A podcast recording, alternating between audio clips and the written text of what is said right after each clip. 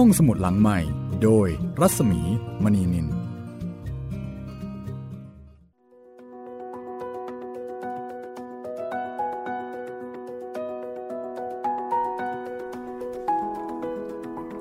ัสดีค่ะ ได้เวลาเปิดทำการของห้องสมุดหลังใหม่อีกครั้งหนึ่งแล้วนะคะ สวัสดีค่ะคุณจิตรินค่ะ สวัสดีครับพี่หมีครับ วันนี้เป็นตอนที่ 31 ของไซอิ๋วแล้วค่ะ ครับผม รวดเร็วมากเลยทีเดียวนะคะ กับบทประพันธ์ของอู่เฉิงเอิน แล้วก็เป็นสำนวนปลาในปลายสมัยรัชกาลที่ 5 โดยในตินค่ะ แล้วก็เทียนวันเป็นผู้เรียบเรียงนะคะ แล้วก็จัดพิมพ์โดยสำนักพิมพ์สร้างสรรค์บุ๊กส์ขอบคุณเอาไว้ณที่นี้ด้วยนะคะ เพราะว่าของเรานี่ก็ใช้ฉบับของสร้างสรรค์บุ๊กในการเล่าให้คุณได้ฟังกัน มีสองเล่มจบนะคะ ตอนนี้ก็ใกล้จะจบเล่มหนึ่งแล้วเล่มที่หนึ่งแล้วเนาะใช่พี่ น่าจะอีก4ี่ห้าตอนได้ สี่ห้าตอนจบเล่มหนึ่งครับผมค่ะเรื่องราวก็รู้สึกว่าอ่าจะเข้มข้น แล้วก็มีการเจอศึกหนักมากขึ้นเรื่อย ๆ นะคะครับคราวนี้ศึกหนักหรือเปล่า มาเจอกับพระที่เจ้ายศเจ้าอย่าง อืม แต่เขาก็มีเหตุผลของเขานะพี่แบบ พระรุ่นก่อนๆทำไม่ดีไว้ เขาเลยจำจำฝังใจ เป็นอคติ ใช่ครับ พอมาเจอกับพระถังซัมจั๋งก็เล่นเอาพระถังซัมจั๋งนี่โอ้โหน้ำตา น้ำตาไหลเลยทีเดียวนะคะ ด้วยความสะเทือนใจ เพราะว่าพระถังซัมจั๋งเองก็ทำตัวดีมาตลอด ก็คงรู้สึกว่าเอ๊ะเราก็ทำตัวดี เราก็ไม่เคยเบียดเบียนคนอื่นทำไมเราถึงโดนแบบนี้แหม่ก็มีการน้อยใจกันด้วย ต่างคนต่างมีภูมิหลังที่แตกต่างกัน แต่ว่าคนที่เอ่อ ลงมือจัดการทำบางสิ่งบางอย่างก็คือเฮ่งเจียนะคะครับเฮ่งเจียนี่ทนไม่ได้ที่พระอาจารย์เนี่ยถูกกระทำคือมาขอพักอาศัยที่วัด แต่กลับถูกสั่งให้ไปนอนที่ระเบียงใช่ไหมใช่ครับพี่ ดูถูกกันอย่างแรงนะคะอืมมันยอมไม่ได้อืมเฮงเจียก็เลยจัดการเอ่อบังคับ ให้พระทั้งวัด มาคล้ายๆกับว่ามาตั้งแถว แล้วก็รอต้อนรับพระถังซัมจั๋งแหม่วัดทั้งวัดมี 500 กว่าองค์ เรียกมาหมดเลย แล้วก็เอ่อให้จัดห้องพัก เห็นบอกว่าให้จัดห้องพัก พันห้อง ใช่ครับ ทั้งที่จริง ๆ ในวัดมีเพียงแค่ 300 ห้อง ก็คงจะแบบประชดประชัน หรืออะไรประมาณนั้นละพี่ อันนี้คุณจิตรินก็อยู่ฝ่ายเฮงเจียนะคะ ครับ เอาละค่ะ เดี๋ยวเราไปติดตามฟังกันเลยว่า เมื่อทางคณะสงฆ์เจอแบบนี้นะคะ แล้วก็แถมเจอคนที่หน้าตาประหลาดประหลาดอย่างเฮ่งเจีย อย่างซัวเจ๋ง อย่างโป้ยกาย คือมีพระถังซัมจั๋งคนเดียวที่หน้าตาปกติ แล้วก็เฮ่งเจียซึ่งประหลาดแล้วก็น่ากลัว ก็มาสั่งต่างๆ นานา แถมยังตีสิงโตหินจนกระทั่งแหลกละเอียดกระจุยกระจายนะคะ ถ้าเกิดว่าใครขัดคำสั่งก็จะตีแบบสิงโตหินนี่เลย กล้าดีก็ลองดูสิ โอ้โห ทุกคนนี่ก็กลัวกันหัวหดเลยทีเดียว เอาล่ะค่ะ เรื่องราวจะเป็นอย่างไรต่อไปนะคะ พระสงฆ์ในวัดนี้ จะเอายังไงดี ก็คงต้องทำตามเฮ่งเจียละค่ะ นี่คือไซอิ๋วการเดินทางไปอัญเชิญพระไตรปิฎกของพระถังซัมจั๋งหรือว่าเซเว่นจังนะคะ ในประวัติศาสตร์ค่ะ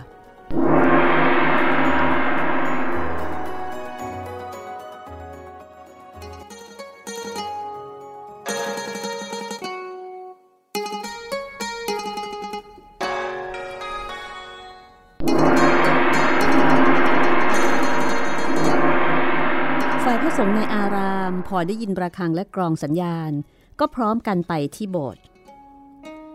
อุบาสกซึ่งเป็นคนทำความสะอาดก็บอกว่า ท่านเจ้าคณะ สั่งให้คลองผ้าพร้อมกัน ออกไปหน้าวัด รับพระถังซัมจั๋งซึ่งมาจากเมืองใต้ถัง พระสงฆ์ทั้งหลายก็จะแจงคลองผ้าให้เรียบร้อยพร้อมกัน แล้วก็ออกมายืนคอยที่หน้ากุฏิใหญ่ เจ้าอาวาสก็นำหน้าออกมายังประตูใหญ่ ครั้นถึงที่พระถังซัมจั๋งยืนอยู่ ก็พร้อมกันคุกเข่าลงคำนับ แล้วก็บอกว่า เชิญท่านอาจารย์ เข้าไปพักในกุฏิใหญ่เถอะฝ่ายพระถังสำจังเห็นพระสงฆ์มาคำนับพร้อมกันมากมายทั้งวัดแบบนี้ ก็ไม่อาจนิ่งอยู่ได้ จึงกล่าวว่า นิมนต์ท่านทั้งหลาย ลุกขึ้นมาเถิด พระสงฆ์ทั้งหลายต่างก็ลุกขึ้น แล้วก็มาช่วยกันจูงม้ายกหาบข้าวของอะไรต่อมิอะไรเข้าไปข้างในพระถังสำจังป้ยกายสัวเจ๋ง ก็เดินเข้าไปข้างใน ไปยังกุฏิใหญ่ พระถังสำจังนั่งกลาง พระสงฆ์ทั้งหลายก็จัดแจง เตรียมน้ำร้อนน้ำชา เอามาถวาย จากนั้นพระถังสำจังก็ขอบใจเจ้าอาวาสแล้วก็ลูกวัด ท่านเจ้าอาวาสขอท่านจงไปพักผ่อนเถิด ไม่เป็นไรหรอก แล้วคืนนี้จะให้อัตมภาพนอนที่ไหน ท่านอาจารย์อย่าวิตกเลย ข้าได้จัดแจงให้เรียบร้อยแล้ว ว่าแล้วเจ้าอาวาสก็สั่งอุบาสก หาหญ้าให้ม้ากิน แล้วก็ออกไปจัดแจงให้เรียบร้อย คือดูแลทุกสิ่งทุกอย่างเลย อุบาสกได้ฟังก็ออกไปจัดแจงทุกประการเสร็จแล้วก็กลับเข้ามานิมนต์พระถังซัมจั๋งออกไปพักพระถังซัมจั๋งกับเพ่งเจียป้วยกายสัวเจ๋งเดินออกไปยังหอธรรม พอไปถึง พระถังซัมจั๋งก็มองเห็นว่าในนั้นมีการตามตะเกียงไฟสว่างสวัย มีเตียงอยู่สี่เตียง พระถังซัมจั๋งก็ให้อุบาสกผูกม้า ที่ริมหอนั้น แล้วก็เตรียมหญ้าเอาไว้ให้พร้อม จากนั้นก็อนุญาตให้อุบาสกไปพักผ่อน อุบาสกก็คำนับแล้วก็ลาไป พระถังซัมจั๋งเขานั่งอยู่กลางหอพระสงฆ์ทั้งหลายก็มาเฝ้า พระถังซัมจั๋งก็รู้สึกเกรงใจ ขอนิมนต์ท่านทั้งหลายกลับไปพักผ่อนเถิด พระสงฆ์เหล่านั้นก็คำนับลากลับไป เมื่อพระถังซัมจั๋งเห็นพระสงฆ์ไปหมดแล้ว ก็เดินออกมาข้างนอก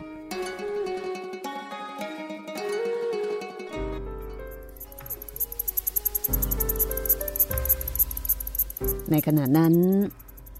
ดาวเดือนสว่างไปทั้งฟ้า พระถังซัมจั๋งออกมาแงนหน้าดูฟ้าดูดาว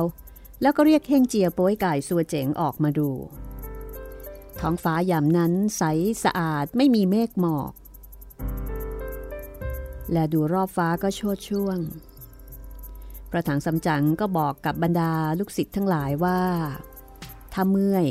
ก็จงไปพักผ่อนนอนหลับกันเถิด อาตมาภาพจะสวดมนต์สักพักหนึ่งเฮงเจียได้ฟังดังนั้นก็บอกว่า อาจารย์ อาจารย์บวชมาตั้งแต่เล็กแล้ว จนถึงตอนนี้ยังจำบทสวดไม่ได้อีกเหรอทำไมต้องสวดมนต์อีก จะไปอาราธนาพระธรรม พระพุทธเจ้าก็ยังไม่เคยเห็น พระธรรมก็ยังไม่เคยเห็น พระอาจารย์จะสวดพระคำพีร์อะไร พระถังซัมจั๋งบอกว่า อัตมาภาพตั้งแต่ออกจากเมืองมา เดินทางลำบาก กันดานไม่มีความสุข อันพระธรรมนั้นเรียนมาตั้งแต่เล็ก เกรงว่าจะลืมเสีย เวลานี้พอมีความสุขได้บ้าง จึงจะต้องหัดสวดซ้อมเอาไว้ให้ชัดเจน ถ้าอย่างนั้นพวกข้าจะไปนอนก่อนแล้วกัน จากนั้น ทั้งสามคน คือเฮงเจียโป้ยกายสัวเจ๋ง ก็พากันเข้าไปนอน พระถังซัมจั๋งเข้ามาปิดประตู แล้วก็มาที่โต๊ะกลาง จุดทูบเทียนบูชา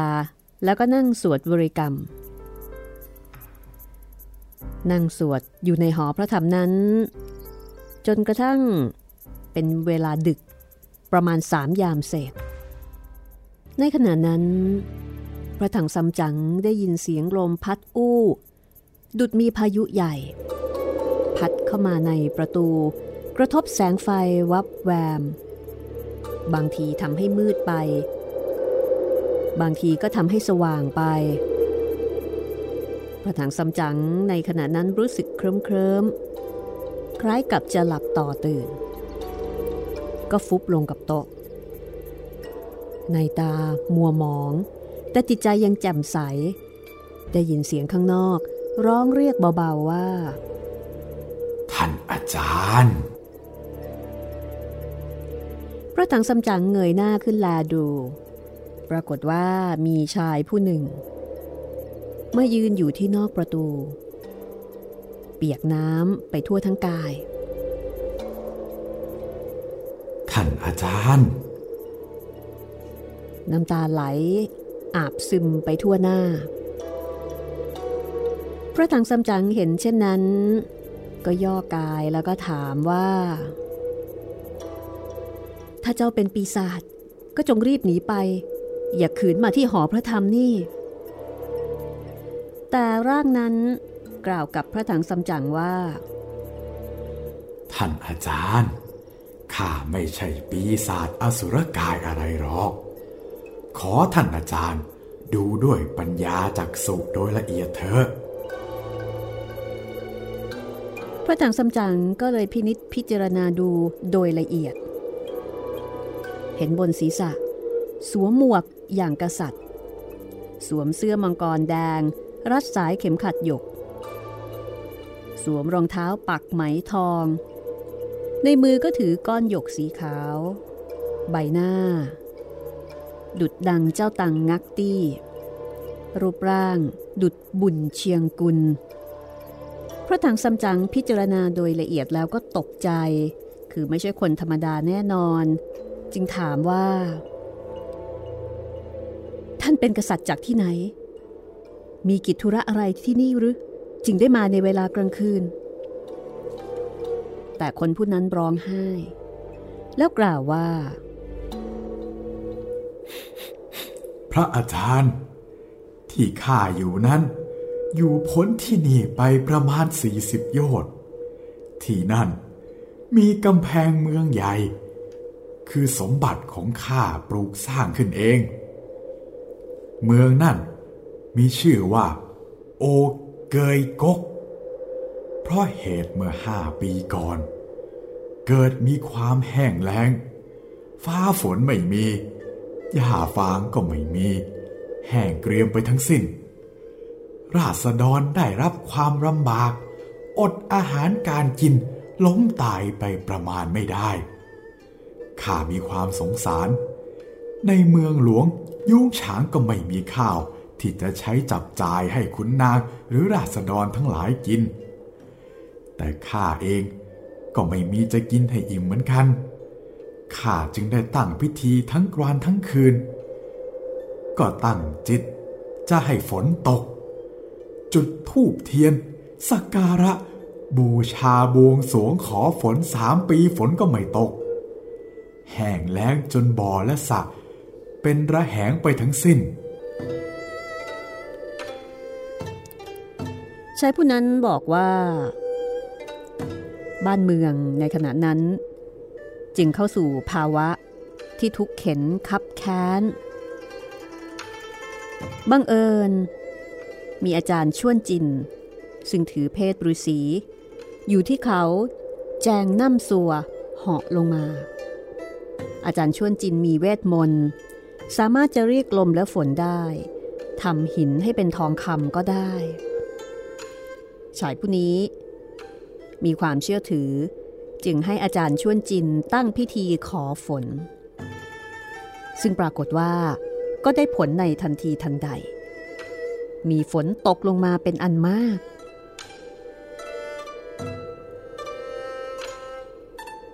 หลังจากนั้น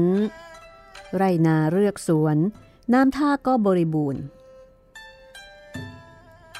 ชายผู้นี้ซึ่งก็คือ พระราชา จึง ผูกสมัครรักใคร่ ปฏิญาณตัว เป็นมิตรสหายกับนักบวชชวนจิน เวลาผ่านไปประมาณสองปี เวลาประมาณเดือนสี่เดือนห้าซึ่งเป็นช่วงที่ต้นไม้ทั้งหลายกำลังออกดอกออกช่อใบอ่อน พระราชาพร้อมด้วยขุนนางข้าราชการซ้ายขวา ฝ่ายหน้าฝ่ายใน พระญาติวงศ์น้อยใหญ่ พากันตามเสด็จไปเที่ยวชมเล่นเป็นที่รื่นเริงสำราญ ครั้นสิ้นเวลาแล้วก็พากันกลับ เหลือเพียงพระราชากับฤาษีชวนจิน ที่จับมือกันค่อยๆเดินเข้าไปยังสวนหลวงชั้นใน เดินชมมาใกล้บ่อแปดเหลี่ยม ที่มีชื่อเรียกว่าลิวลี่จีนักบวชชวนจินคว้างบางสิ่งบางอย่างลงไปในบ่อ ทันใดนั้นก็มีแสงสีทองฟุ้งกระจายออกมา พระราชา เดินเข้าไปใกล้ เพื่อที่จะดูว่าเป็นของวิเศษอะไร ตาฤาษีชวนจิน กลับผลักพระราชาให้ตกลงไปในบ่อ แล้วเอาหินทุ่มลงไป ปิดปากบ่อ เอาดินทรายกรบจนกระทั่งเต็มปากบ่อ แล้วก็เอาหน่อกล้วยมาปลูกเอาไว้ข้างบนอีกต่างหาก ข้าตายมาได้สามปีแล้ว ไม่ได้ไปเกิด เลยต้องเป็นผีอยู่อย่างนี้ ขอท่านอาจารย์ได้ทราบเถอะ พระทางซัมจั๋งได้ฟังเรื่องราวดังนั้น ก็สะดุ้งขนลุกไปทั้งตัว จึงถามว่า การที่ท่านพูดดังนี้จะไม่มีมูลหลักฐานเข้าเงื่อนดอกกระมัง เพราะว่าท่านตายมาสามปีแล้ว แล้วเหตุใดขุนนางทั้งหลาย แล้วก็ยังฮองเฮาฝ่ายใน จะไม่ค้นหาท่านหรือถ้าพูดตามความเป็นจริงแล้ว ก็ไม่มีใครเห็น ตั้งแต่มันฆ่าข้ายังอยู่ในสวนนั่น มันก็แปลงตัวให้รูปร่างเหมือนข้าจึงไม่มีใครรู้ บัดนี้ก็ขึ้นเสวยราชสมบัติอยู่เหมือนข้าพระทางซัมจั๋งก็เลยถามว่า ถ้าเป็นเช่นนั้นทำไมจึงไม่ไปฟ้องพระยามัจจุราชเงียมล่ออ่องเล่า มันมีอนุภาพกว้างใหญ่ พระภูมิเจ้าที่ก็นับถือเกรงกลัว มันเคยเสพสุรายาเมาเป็นเพื่อนกับพระภูมิเจ้าที่พญามัจจุราชก็เป็นเพื่อนกับมัน เพราะฉะนั้นข้าจึงไม่มีที่จะฟ้องร้องได้ น่าสงสารมากเลยนะคะ นักบวชคนนี้โอ้โห สุดยอดจริง ๆ เลย คือผูกมิตรไปหมด ทั้งคน แล้วก็ทั้งผี กระทั่งพระภูมิเจ้าที่พระยามัจจุราช พระราชาองค์นี้ก็เลยหมดทางไป พระถังซัมจั๋งได้ฟังเช่นนั้นก็บอกว่า พระยามัจจุราชฟ้องร้องไม่ได้ จะกลับมาให้มนุษย์ทำประการใดได้เล่า คือขนาดพระยามัจจุราช ยังฟ้องไม่ได้ แล้วมนุษย์อย่างพระถังซัมจั๋งจะช่วยอะไรได้ อดีตพระราชาก็บอกว่า อันวิญญาณที่เป็นไปตามวิบากกรรมของผลกรรมนั้นก็ยังไม่สิ้นสูญแม้เทพเจ้าที่ทำลมหอบ ส่งพระราชาให้มาพบกับพระถังซัมจั๋งเจ้านั้นก็ได้บอกกับพระราชาว่า อันภัยเวรที่จมน้ำมาได้สามปีนั้น ได้สิ้นสุดลงแล้ว แล้วก็แนะนำให้พระราชามาหาพระถังซัมจั๋งแล้วก็บอกอีกว่า ลูกศิษย์ของพระถังซัมจั๋งที่ชื่อซีเทียนใต้เซีย ซึ่งก็คือเฮ่งเจียนนั่นเอง สามารถที่จะกำจัดพูดผีปีศาจยักษ์ร้ายได้ คือจริงๆแล้ว ไม่ได้มาขอให้พระถังซัมจั๋งช่วย แต่มาขอให้ลูกศิษย์ช่วยต่างหาก ไอ้เจ้าลูกศิษย์ที่ชื่อเฮงเจียนี่ล่ะ บัดนี้ข้ามาขอเคารพ เชิญท่านไปยังเมืองของข้า ช่วยกำจัดปีศาจร้ายนั่นด้วย เพื่อให้เห็นเท็จและจริงข้าจะสนองพระเดชพระคุณท่านให้ถึงขนาด อะไรนะ นี่ท่านจะมาหาข้ากับลูกศิษย์เพื่อให้จับปีศาจอย่างนั้นหรือ ก็อย่างนั้นแหละ ลูกศิษย์ของอัตมภาพนั้น จะให้จับผีปีศาจยักษ์ร้าย ก็สามารถจะทำได้จริง แต่เท่าที่ฟังดู มันก็ยากอยู่ เหตุใดจึงยากล่ะท่านอาจารย์ อันปีศาจนั้น มันแปลงกายเป็นรูปร่างที่เหมือนพระองค์ ขุนนางนอกในทั้งเมือง ก็พร้อมกันเห็นว่า เป็นพระองค์ไปเสียหมดแล้ว หากลูกศิษย์ของอัตมาภาพ จะมีฝีมือก็ไม่อาจจะทำสงครามได้ และถ้าถูกจับได้ จะไม่ถูกกล่าวโทษว่าพวกอัตมาภาพเป็นกบฏหรอกหรือ จะกลายเป็นว่า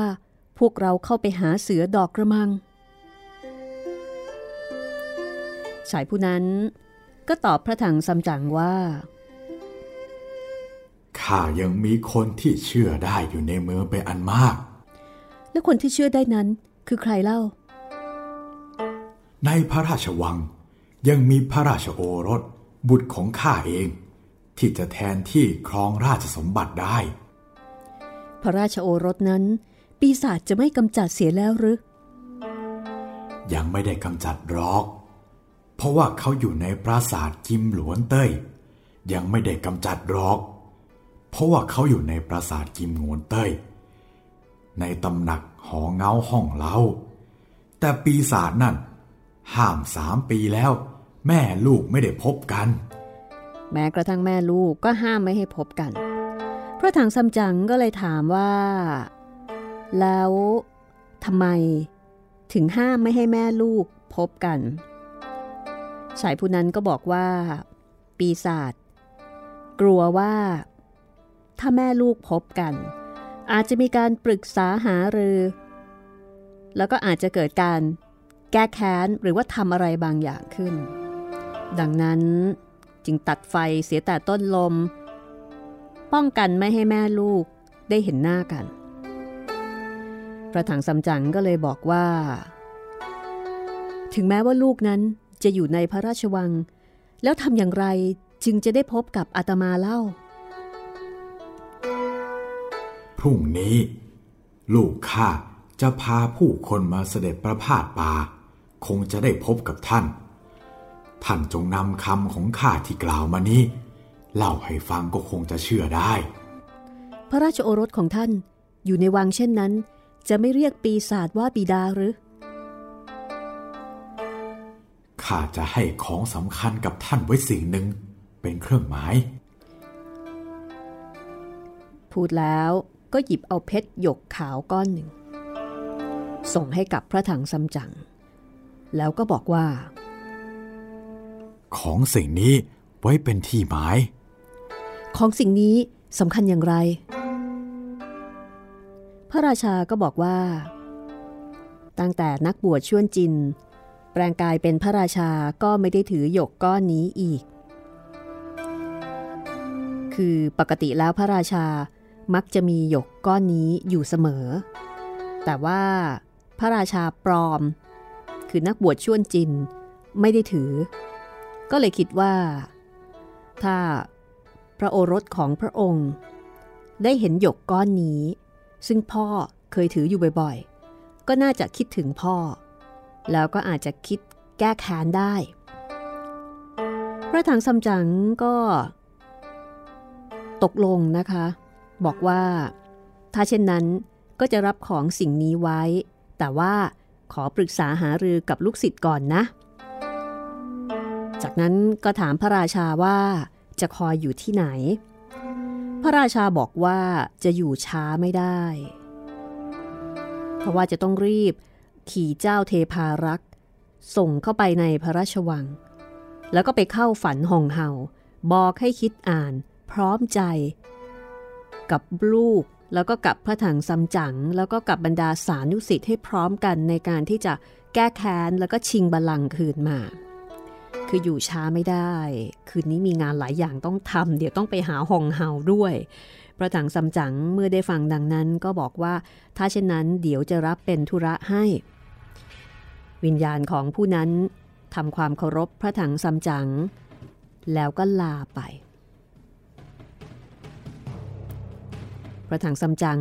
ก็เดินออกไปส่ง พอเดินกลับเข้ามา ก็สะดุดธรณีประตู ตกใจตื่น แล้วก็รู้สึกว่าจริง ๆ แล้ว นอนฝันไปนั่นเอง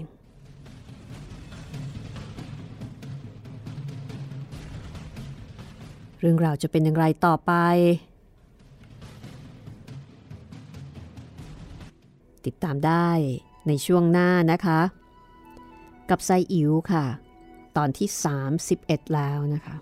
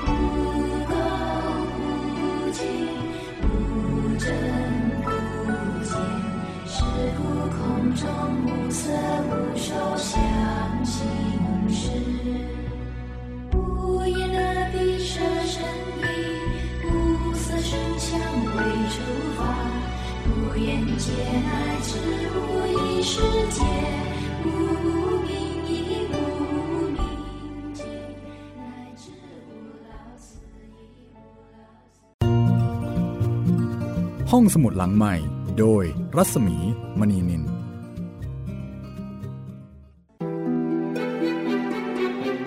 สัมผัสเสียง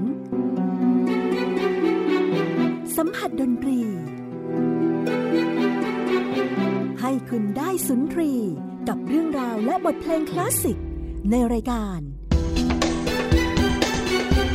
Gen Z and Classical Music ทุกวันเสาร์ 14นาฬิกาทางไทย PBS ดิจิทัล Radio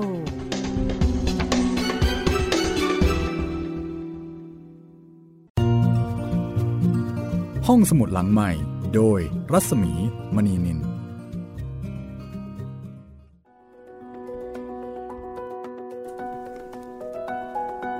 เป็นยังไงบ้างคะคุณจิตรินตอนนี้เปลี่ยนบรรยากาศนะคะ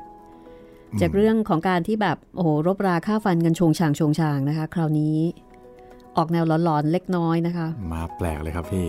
ค่ะ อยู่ๆมีสัมภเวสี มาขอ มาขอให้ไปช่วยปราบปีศาจอืมนี่มีการจัดไฟลัมกันเลยแหละคะนี่ว่าเป็นสัมภเวสี น่าจะเป็นประมาณนั้นนะพี่มันเป็นวิญญาณนะพี่วิญญาณเร่ร่อนครับ เพราะว่าจริง ๆ ก็ไม่เชิงเร่ร่อนนะ อยู่ในบ่อครับอยู่ในบอก เพราะว่าถูกฆ่าอยู่ที่นั่น ครับ โอ้โห แล้วก็เป็นการฆ่าที่อำมหิตเนาะโอ้อำมหิตทีเดียวฆ่าหักหลังฝักบเออ คือกรบแบบ คือกรบแบบอืมกะว่า คงไม่มีใครจะมาเจอ ครับ เพราะว่าถึงขั้นเอากล้วยมาปลูก ใช่ คือสุดอ่านยอดตอนนี้นะก็แบบโห นี่ถึงขนาดนี้เลยเลยเนี่ย ครับ ทีนี้พระราชาก็คงรู้สึกว่าหืม ไม่สามารถที่จะไปผุดไปเกิดได้ละค่ะ เล่นกันสักถึงขนาดนี้ โอ้โหเห็นบอกว่า กินเหล้ากับพญาพยามัจจุพราญามัชจจุราชอ่าคือติดสินบนถึงขนาดนั้นนะคะ ถึงได้กล้าทำขนาดนี้นี่ขนาดเป็นนักบวชนะเนี่ยครับ ก็น่าสนุกนะคะว่าตอนนี้จะจัดการอย่างไร ในเมื่อพญามัจจุราชเนี่ยก็เป็นพวกของนักบวชผู้นี้นักบวชชวนจินนะคะ แต่เรื่องแบบนี้ก็สะท้อนนะคะว่าในสังคมจริง ๆ คนที่มีภาพลักษณ์เป็นคนดีงาม เป็นผู้หลักผู้ใหญ่ แต่ถ้าเกิดว่าไม่ได้ดีงามจริงตามภาพลักษณ์นั้น โอ้โห ก็จะกลายเป็นอะไรที่น่ากลัวมากนะคะ เหมือนกับนักบวชชวนจิน คือเก่งมาก แต่ในอีกด้านหนึ่ง ก็โหดมากเช่นกัน ครับ คือเขาก็คงตั้งใจจะเป็นคนดีมั้งคะคุณจิตริน ตั้งแต่แรกๆเนี่ยแต่ก็อาจจะพ่ายแพ้แก่กิเลสตัณหาของตัวเอง อยู่กับพระราชาอยู่ไปอยู่ไป ชักอยากจะเป็นพระราชาขึ้นมาเอง เป็นไปได้นะพี่ ก็เลยหน้ามืดตามัวฆ่าซะเลย กิเลสตัณหาของมนุษย์ก็ไว้ใจไม่ได้นะคะ แม้กระทั่งในใจของเราเองครับ อะไรๆก็เกิดขึ้นได้ แม้แต่คนที่บวชเรียนแล้วก็ตาม แม้แต่ลูกใช่ไหมที่เป็นข่าวอ๋อใช่ครับอยู่ในตอนนี้นะคะอะทีนี้กลับมาที่ไซอิ๋วของเราเนี่ยนะคะพระถังซัมจั๋งโห ก็เอายังไงดี อาจจะต้องช่างใจหน่อย เพราะเมื่อกี้ ขอปรึกษาสิทธิ์ก่อน ใช่ครับ ตัวอาตมาเองทำอะไรไม่ได้ เดี๋ยวขอปรึกษาสิทธิ์ก่อน รับสารได้อย่างเดียว คุณผู้ฟังกำลังติดตามไซอิวนะคะ ซึ่งก็เป็นบทประพันธ์ที่สร้างขึ้นจากข้อเท็จจริงทางประวัติศาสตร์ คือเสวียนจ้าง พระภิกษุ เฮียนจัง ซึ่งไปอัญเชิญพระไตรปิฎกที่ประเทศอินเดีย แล้วก็อูเฉิงเอินนะคะ ก็นำมาผูกเรื่องเป็นนวนิยาย ธรรมะ ในเชิงของการผจญภัย แล้วก็สร้างตัวละครที่เป็นลูกศิษย์เฮงเจียโป้ยกายสัวเจ๋งขึ้นมา แล้วก็ว่ากันว่านี่เป็นนวนิยายที่ต้องการจะสื่อสารถึงธรรมะ โดยใช้เรื่องราวแล้วก็บุคคลเนี่ยเป็นสื่อสัญญลักษณ์ค่ะ แต่ฟังสนุกก็ได้คืออ่านเอาสนุกก็ได้ อ่านได้หลายระดับของอัธรสค่ะ ห้องสมุดหลังใหม่ก็นำมาเล่าให้คุณได้ฟังนะคะ จากฉบับที่สำนักพิมพ์สร้างสรรค์บุ๊กได้จัดพิมพ์ค่ะแล้วก็ตอนนี้คุณผู้ฟังก็สามารถที่จะฟังได้หลายช่องทางด้วยกันนะคะ ครับผมทางเว็บไซต์ www thai pbs radio com นะครับ ทางแอปพลิเคชันไทย PBS Radio ทางแอปพลิเคชัน Podcast พิมพ์คำว่าห้องสมุดหลังไม้ได้เลยครับ มีหลายช่องทาง แล้วก็ทาง YouTube Channel ไทย PBS Radio ครับผม ค่ะ เรามี YouTube ที่เป็น Official แล้วนะคะ ครับ คุณผู้ฟังที่อาจจะมีเพื่อนอาจจะมีญาติ อยู่ต่างประเทศ ก็สามารถที่จะแนะนำห้องสมุดแห่งนี้ให้ใช้บริการได้นะคะ เพราะว่าเทคโนโลยีในปัจจุบันนี่โลกเล็กลงนะคะ อยู่ที่ไหนก็สามารถที่จะติดตามใช้บริการห้องสมุดแห่งนี้ได้ ไม่มีข้อจำกัดเลยค่ะ สามารถที่จะฟังเรื่องเล่าสนุกสนุกนะคะ แล้วก็มีอีกหลายเรื่องที่อยู่ในเว็บไซต์นะคะ ส่วนใน YouTube ตอนนี้มีเรื่องผี ของครูเหมเวชกรเนาะคุณจิตริน ใช่แล้วครับ ค่ะ ก็ตอนนี้น่าจะประมาณสักกี่เรื่องแล้วคะสิบเรื่องได้ไหมคะสิบกว่าเรื่องได้แล้วครับ ค่ะ ก็ลองไปติดตามได้นะคะ มีการตัดให้ฟังกันแบบ เป็นตอนๆ เป็นเรื่องๆ ฟังง่ายๆ สบายหู เสียงดีนะคะ คือเอเพราะว่าอันนี้เป็นฝ่ายต้นฉบับ เพราะฉะนั้นคุณภาพของเสียงก็รับรองว่าฟังแล้วสบายรื่นหูแน่นอนนะคะ ครับผม เอาเวลาเดี๋ยวเราไปตามลุ้นกันเลยนะคะ ว่าพระถังซัมจั๋งจะไปปรึกษาหารือกับลูกศิษย์ยังไง แล้วก็จะช่วยพระราชาองค์นี้ที่น่าสงสารเหลือเกินได้อย่างไรนะคะ ทนทรมานมาสามปีกับวิญญาณที่ที่เลรอนที่เร่ร่อนอยู่ในอยู่ในบ่อลึกเนี่ยนะคะ คงจะแบบโหนะครับแขนใจมากทำกันได้ยังไงอะถ้างั้นเดี๋ยวไปฟังกันต่อเลยค่ะ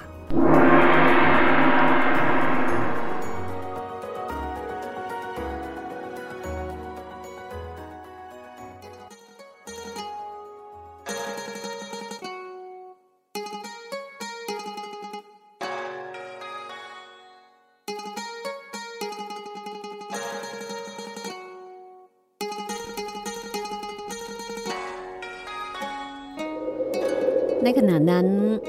เมื่อพระถังซัมจั๋งรู้สึกตัวว่าฝันไป แต่พอตื่นขึ้นมา ห้องก็มืดสนิท ก็ร้องเรียกลูกศิษย์ออกมาคำหนึ่ง ปรากฏว่าป่วยกายเป็นคนที่ตกใจตื่น ก็ถามอาจารย์ว่า เอ๊ะอาจารย์ ป่านนี้อาจารย์ยังไม่นอนอีกเหรอ อาจารย์ทำอะไรเนี่ยข้าเพิ่งจะนอน และข้าก็ฝันประหลาดที่สุด อาจารย์จิตประวัติผูกพันก็ฝันไป ยังไม่ทันขึ้นเขา ก็มีความกลัวเสียแล้ว เห็นหนทางมีหมอกมัว ก็คิดถึงบ้านเมือง มากความตรึกตรองก็ฝันไป ที่ข้าฝันนี่ ไม่ได้คิดถึงบ้านเมืองอะไรที่ไหน ในเวลาหลับตา ได้ยินเสียง ดุดพายุพัดโกรกเข้ามาข้างใน ได้ยินว่า ที่ประตูข้างนอกมีเสียงคน แล้วก็ได้ยินเสียงคนร้องเรียก ที่นอกประตู และคนคนนั้นก็บอกว่าเป็นเจ้าเมืองโอเกยกก พระถังซัมจังก็เล่าความตามที่ฝันให้เฮงเจียฟังทุกประการ เฮงเจียได้ฟังแล้ว ก็ไม่เชื่อ หัวเราะ เจี๊ยกเจี๊ยกอาจารย์ ผีตอนนั้นน่ะ ให้ฝันพระอาจารย์เหตุนั้น คงจะมีปีศาจไว้เป็นธุระของข้าจะช่วยจับปีศาจให้เอง ให้เห็นเท็จและจริง พระราชาได้มอบของสำคัญสิ่งหนึ่ง เอาไว้เป็นพยานในความจริง จงออกไปดูทีหรือว่าเป็นของอะไรกันแน่ เฮงเจียก็เปิดประตูเดินออกไป ในเวลานั้น แสงเดือนสว่างสวัยแลไปเห็นที่พื้นบันได มีก้อนหยกขาววางอยู่กับพื้นจริง ๆ ด้วย เฮงเจียก็หยิบเอาขึ้นมา แล้วก็มาบอกกับพระถังซัมจั๋งว่าของนั้นมีอยู่จริง เพราะฉะนั้นก็แสดงว่าเรื่องนี้นี่ไม่ใช่ความฝันแล้วล่ะ ต้องเป็นเรื่องจริง เพราะว่ามีประจักษ์พยานก็คือมีก้อนหยกขาววางอยู่ เฮงเจียจึงบอกว่า เจี๊ยกอาจารย์ พรุ่งนี้เช้า การจับปีศาจนั้น เดี๋ยวข้าจะเป็นธุระเอง จะต้องทำตามข้าจึงจะทำได้ แล้วเจ้าจะให้ข้าทำตามเจ้าอย่างไรเฮงเจีย เฮงเจียถอนขนเส้นหนึ่ง แปลงให้เป็นผอบเล็กๆ ลงรักปิดทอง แล้วก็หยิบเอาหยกก้อนนั้น ใส่ลงในผอบ ปิดฝาดีแล้ว ก็มอบให้กับพระถังซัมจั๋งแล้วก็บอกว่า พรุ่งนี้ตอนเช้า ให้พระถังซัมจั๋งครองจีวร แล้วก็ถือพระอบนี้เนี่ย ไปนั่งอยู่กลางโบสถ์ภาวนาบริกรรมไว้ แล้วเฮ่งเจีย จะไปดูวิธี ว่าจะเป็นประการใด ถ้าพระโอรสของพระราชา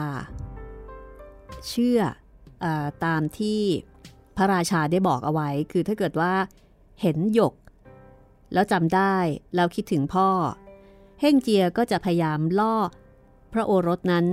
ให้ออกมาหาพระถังซัมจั๋งที่นี่ พระถังซัมจั๋งก็เลยถามว่า แล้วถ้าพระโอรสมาถึงที่นี่ พวกเราจะรับรองอย่างไร เจี๊ยก ถ้าพระโอรสตรงมา ข้าจะมาบอกก่อน อาจารย์เปิดพระอบข้าจะแปลงเป็นพระสงฆ์น้อยๆ เข้าไปอยู่ในพระอบ ท่านถือพระอบอยู่ในมือ ท่านองค์ชายมาถึงนี่ ก็คงจะมาคำนับนมัสการพระ ก็ให้อาจารย์นิ่งไว้ไม่ต้องสนใจ ถ้าองค์ชายคิดว่าท่านดูถูกและจะจับเคี่ยนตี ท่านก็ไม่ต้องกลัว พระถังซัมจั๋งก็เลยถามว่า องค์ชายรัชทายาทนั้นมีอำนาจนะ แล้วเกิดองค์ชายสั่งให้ประหารพระถังซัมจั๋งจะทำอย่างไร เฮงเจียก็เลยบอกว่าแหม่มีเฮงเจียอยู่แล้วจะไปกลัวอะไร ถ้าองค์ชายถามก็ให้พระถังซัมจั๋งบอกว่า มีรับสั่งจากพระเจ้าถังไทจงฮ่องเต้ ให้ไปใส่ทีอารัธนาพระไตรปิฎกจะนำของวิเศษไปถวาย ถ้าองค์ชายถามว่าของวิเศษอะไร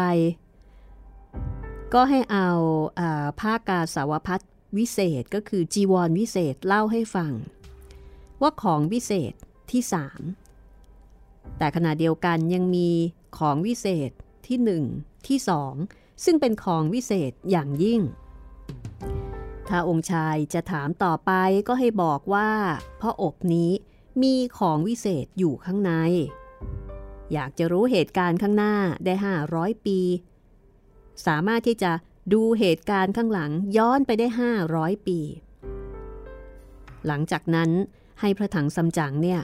เปิดพระอบออก แล้วเฮงเจียก็จะออกมา เล่าตามความฝัน ที่พระราชาไปเข้าฝันพระถังซัมจั๋งให้องค์ชายฟัง ถ้าองค์ชายเชื่อ ก็ดีไป แต่ถ้าไม่เชื่อ มีแผนสองจะเอาก้อนหยกวิเศษนั้นให้องค์ชายดู คราวนี้องค์ชายก็น่าจะจำได้ล่ะ ว่านั่นเป็นของพระราชบิดา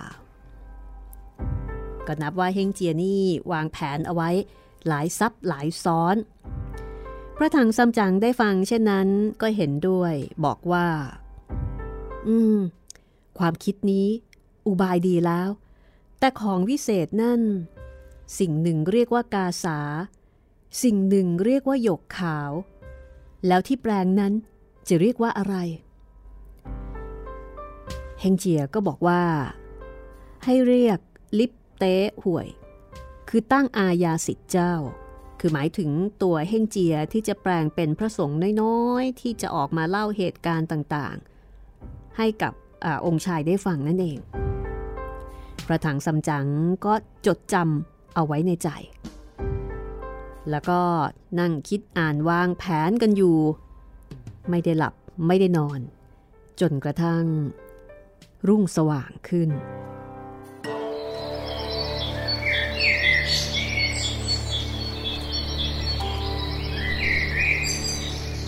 เฮงเจียจัดแจง ตระเตรียมการ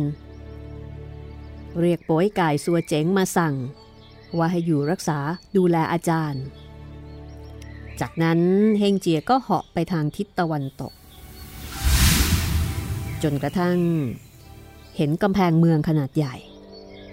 เหาะเข้าไปใกล้ พิจารณาดูโดยละเอียด ก็เห็นว่าเมืองนี้มีเมฆหมอกคระคลุ้ม ปกคลุมอยู่ข้างบน เฮงเจียก็รู้ได้ทันทีว่า นั่นคืออำนาจของปีศาจ จากนั้นได้ยินเสียงปืนยิง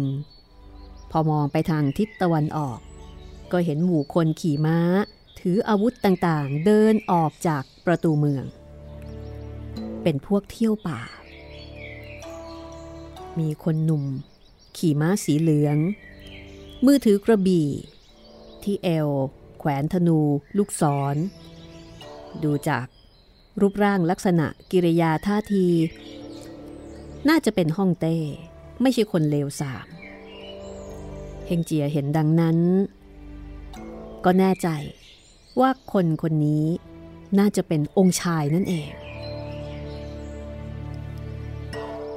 เดี๋ยวเราจะหลอกองค์ชายเล่นสักทีหนึ่งคิดดังนั้นแล้วเฮงเจียก็กระโดดลงยังพื้น แปลงเป็นกระต่ายขาวตัวหนึ่ง แล้วก็วิ่งผ่านหน้าองค์ชาย องค์ชายเห็นกระต่ายวิ่งผ่านไปก็ขับม้าไล่ตาม เอาซ้อนโกงขึ้นแล้วก็ยิงไปทางกระต่าย เฮงเจียเห็นลูกศรยิงมา ก็หลบจับลูกศรได้ แล้วก็วิ่งหนี องค์ชายเห็นกระต่ายถูกซ้อน ก็ขับม้าขึ้นหน้าไล่ตามกระต่ายไป เฮงเจียเห็นองค์ชายไล่มา ก็หนี มาเร็วก็วิ่งเร็ว ไล่มาช้าก็วิ่งช้า ไล่ตามมากระต่ายก็ไม่วิ่งไปไกล วิ่งมาพักหนึ่ง ก็มาถึงวัดโปลิมยี่เฮงเจียววิ่งมาจนกระทั่งถึงประตูวัด คือล่อลวงพาองค์ชายมาที่วัด พอมาถึงก็แปลงกายเป็นรูปเดิม เอาลูกศรนนั้นเน็บไว้บนประตู แล้วก็รีบเข้าไปในโบสถ์บอกพระถังซัมจั๋งว่าเชียกอาจารย์ องค์ชายมาแล้ว จากนั้นเฮงเจียก็แปลงเป็นพระสงฆ์เล็ก คือเป็นพระสงฆ์ที่มีขนาดเล็กเท่าสององคุลี แล้วก็เข้าไปอยู่ในผอบ คือต้องเล็กมาก ถ้าไม่เล็กก็เข้าไปอยู่ในผอบไม่ได้ คือทำตามแผนที่วางกันเอาไว้ ฝ่ายองค์ชาย พอไล่ตามมาถึงประตูวัด กระต่ายหายไปแล้ว มองไม่เห็น เห็นแต่ลูกศรติดอยู่บนประตู ก็นึกประหลาดใจ เพราะนั่นคือลูกศรของพระองค์ องค์ชายก็สงสัยว่า เอ๊ะเรายิงถูกกระต่าย แล้วกระต่ายมันก็วิ่งมาทางนี้ แต่ทำไมกระต่ายจึงหายไป แล้วลูกศรมาติดอยู่ที่ประตูนี้ องค์ชายก็นึกว่า ลูกศรนนี้ อาจจะเกิดปีศาจเข้าสิงสู่อยู่หรือเปล่านี่ คือเหมือนกับว่าใช้ไปใช้ไป มีปีศาจเข้ามาสิง ก็งงมาก เกิดอะไรกันนี่ เดินเข้าไปดึงลูกศรออกมา แล้วก็เห็นว่า บนประตูนั้น มีตัวอักษรจารึกชื่อวัดว่าโปลิมยี่องค์ชายเห็นดังนั้นก็เลยนึกในใจว่า ถ้าเช่นนั้นไหนๆก็มาถึงแล้ว จะเข้าไปดูในวัดก็แล้วกัน ก็ลงจากม้าจะเดินเข้าไป มองไปข้างหลังก็เห็นบรรดาพวกพลทหารวิ่งตามมา ก็พากันเดินเข้าไปในประตู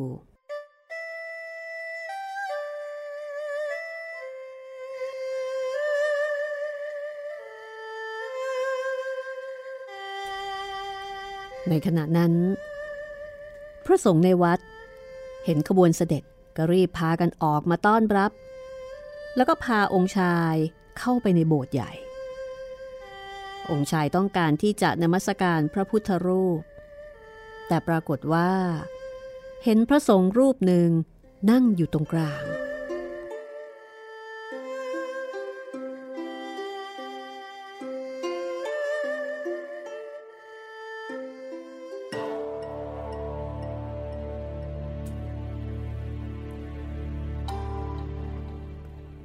ในขณะนั้น องค์ชายก็รู้สึกไม่พอใจ เอ๊ะพระสงฆ์นั่นเป็นใครน่ะ พวกเรามากันในวัดแล้วทำไมไม่มีความยำเกรง นั่งอยู่ตรงนั้น จากนั้น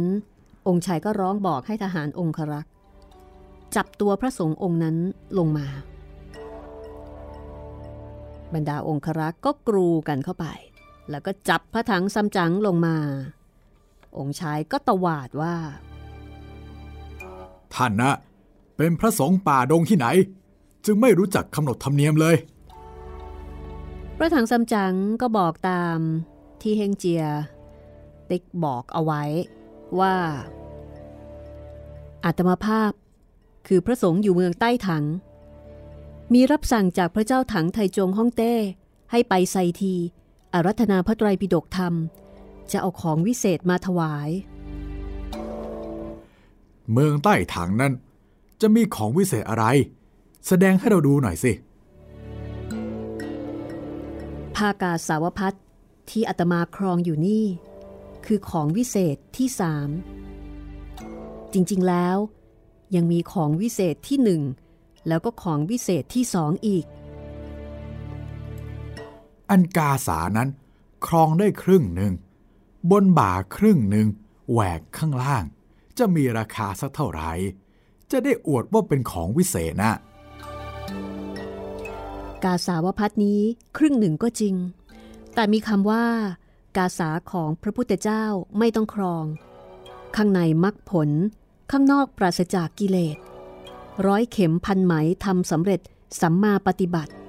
และประกอบด้วยเพชรนินจินดา เทพพยดานางฟ้าประกอบเย็บประทานให้อัตมภาพ ครองกันสิ่งโสโครก อัตมภาพเห็นองค์ชายไม่รับ ก็ควรแล้ว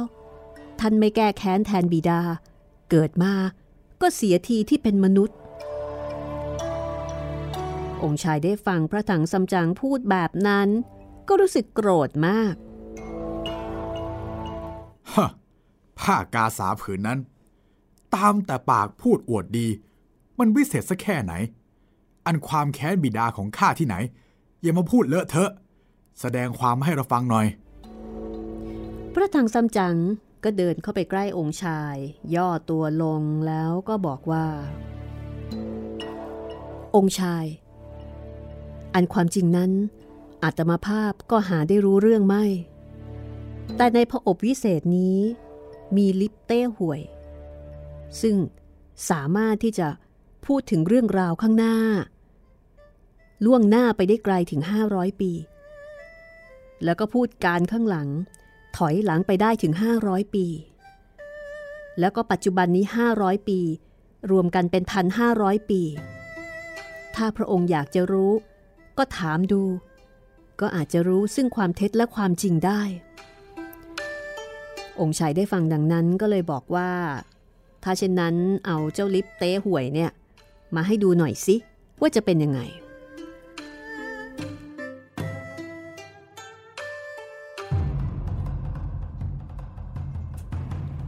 พระถังซัมจั๋งก็เลยเปิดพระอบออก ตามที่ได้นัดแนะเอาไว้กับเฮงเจียเมื่อเปิดพระอบออก เฮงเจียก็กระโดดออกมา เหลียวซ้ายแลขวา มีท่าทีดูวุ่นวาย องค์ชาย เมื่อเห็นพระสงฆ์เล็กๆ ก็รู้สึกดูถูก ว่าคนตัวเล็กๆแบบนี้จะรู้อะไรได้มากมายถึงขนาดนั้น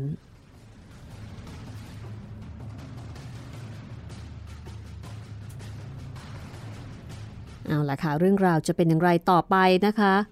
ขอพักเอาไว้แค่ตรงนี้ก่อนกันละกันค่ะ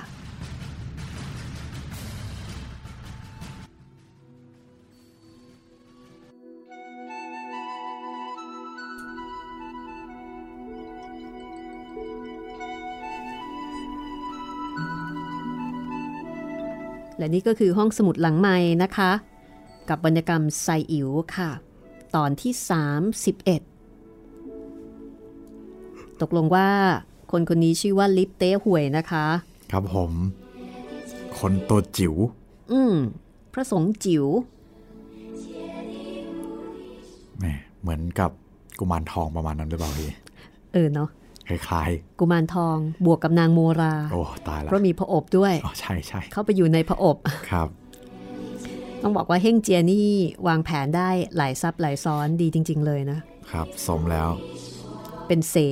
เป็นเสครับ แล้วก็เป็นหน่วยหน้ากล้าตายคือเป็นทุกอย่างเลยนะคะครับของพระถังซัมจั๋งเอาละค่ะ เดี๋ยวเราก็หยุดเอาไว้ตรงนี้นะคะ ตอนหน้าตอนที่ 32 กลับมาติดตามกันต่อค่ะ ว่าองค์ชายจะเชื่อ ตามที่พระถังซัมจั๋งแล้วก็เฮงเจียบอกหรือไม่ว่าจริง ๆแล้ว พระบิดาที่พระองค์เห็นอยู่ทุกวันนี้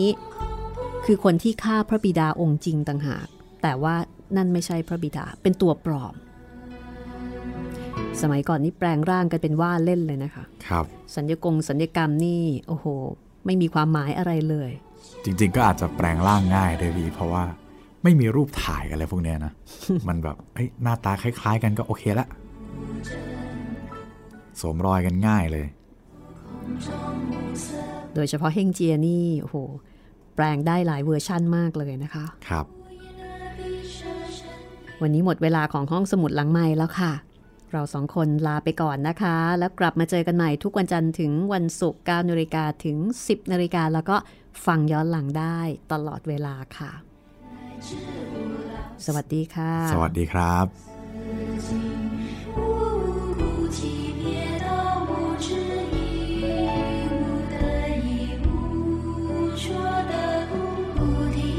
这一步